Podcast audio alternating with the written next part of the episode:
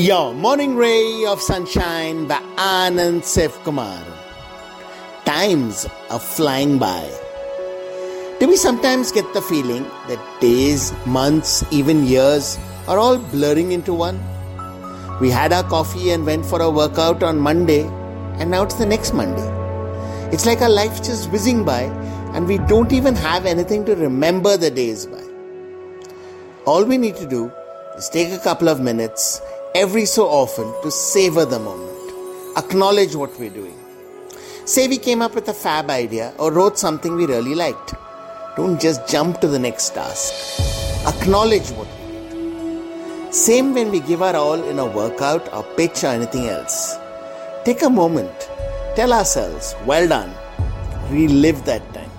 Feel it fully and cherish that feeling. Enjoy the doing. When we have a really beautiful moment of laughter with someone we care for, or a loving hug, or just a smile exchange, let's not be in a rush to break out and jump into the next topic of conversation. Stay there, enjoy it, be 100% in it, don't drift elsewhere.